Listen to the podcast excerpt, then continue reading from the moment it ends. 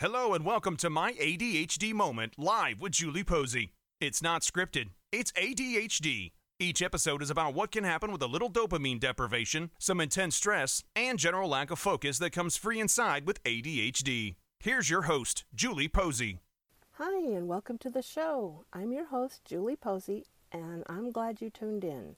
This is episode 7. First of all, today I'd like to thank Eric Black of ericblackwashere.com for the fabulous job he did on the intro and the outro for this podcast. If you have a need for a voiceover or a product video, visit him online at ericblackwashere.com.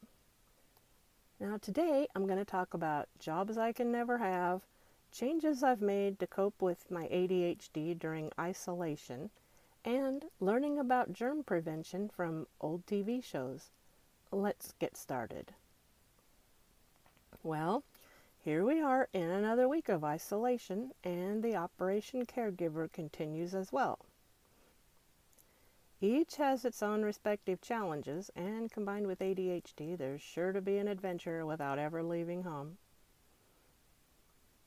I happened to notice some ADHD statistics the other day, and according to the nice people at ADDitude Magazine, at least 4% of the U.S. population has ADHD. Wow.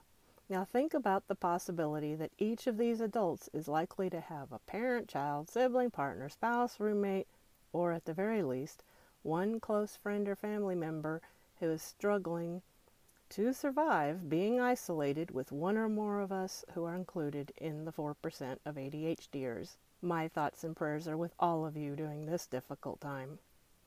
I'm not sure about the rest of the ADHD population, but I can tell you my ADHD is getting worse. It has become quite noticeable that my ADHD moments or careless mistakes are randomly appearing at a rapid pace.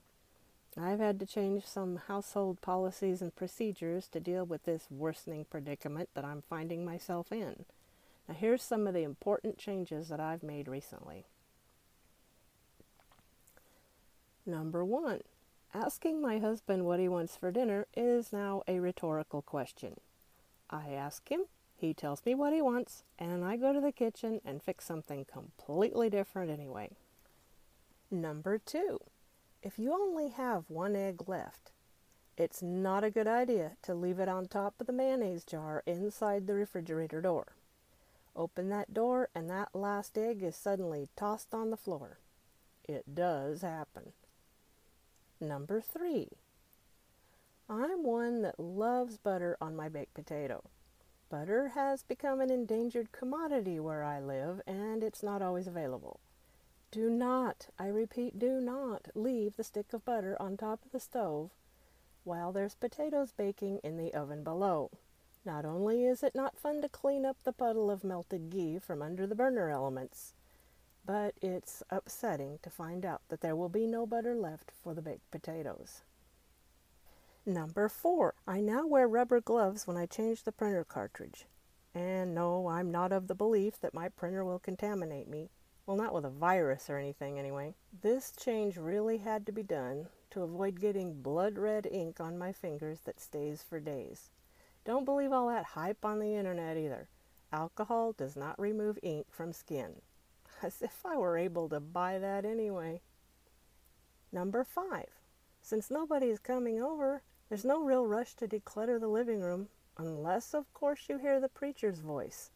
In that case, you better get on it. Get those beads picked up and stop that jewelry making, even if he's only on Facebook Watch on the TV screen. It sounded to me like he was right there in the room. Number six. I have learned to keep the Gorilla Glue and the hand sanitizer far away from each other.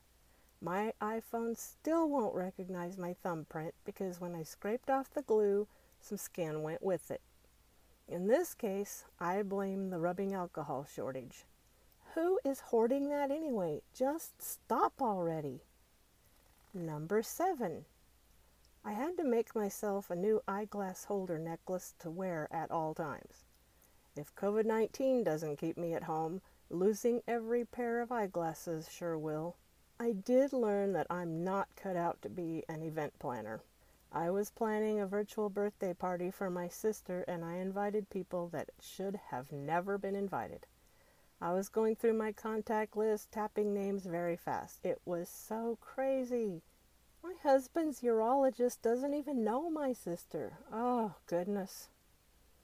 Then I figured out that I'm just not one that could ever do pizza delivery either. Picking one up requires more ability to focus than I even have. The last time I went to pick up pizza, things went south really fast. First, I turned the wrong way down at the end of my street. Oops. I had to turn around about a block later. Then I was on track until I pulled into the funeral home parking lot. By this time, I'd forgotten where I was going in the first place. What did I leave home for again? Yikes, someone was looking at me. That's a little bit creepy. I hope they haven't gone to curbside service. I don't want to know. Just get out of there and do so quickly. Then I almost got myself straightened out, and I parked right in front of the building. I was actually feeling a little bit shady putting on my mask and rubber gloves before getting out of my vehicle. I walked in and suddenly realized that I was in the video rental store. I think I got distracted by the CBD sold here sign in the window. Then I returned to my car, and instead of walking next door to the pizza place, I moved my truck over two parking spaces and entered the pizza establishment to finally pick up dinner. I returned to my car, and instead of walking next door to the pizza place, I moved my truck over two parking spaces and entered the pizza establishment to finally pick up dinner. This pizza restaurant is only 0.8 miles from my home, so a three minute trip took me nearly half an hour. So, it's safe to say, no, I could not deliver pizza or anything else in a timely manner. I've started binge watching old episodes of Monk so that I'll be better equipped to handle the whole germ situation when I'm required to leave home. I'm telling you, I need a diaper bag. I now carry baby wipes, hand sanitizer, sanitizing wipes, Lysol, and bug spray wherever I go. I'm becoming very cautious these days. Do we even know if COVID 19 can be transmitted by mosquitoes, butterflies, and bumblebees? Do we? The CDC says that insects cannot transmit the virus to humans, but these are the same people who told us that wearing a cloth mask was just dumb.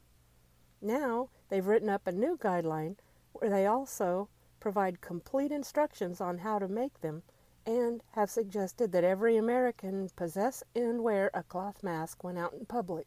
There are not even enough tests for all the humans, so my question is can anyone possibly be testing insects? I rest my case.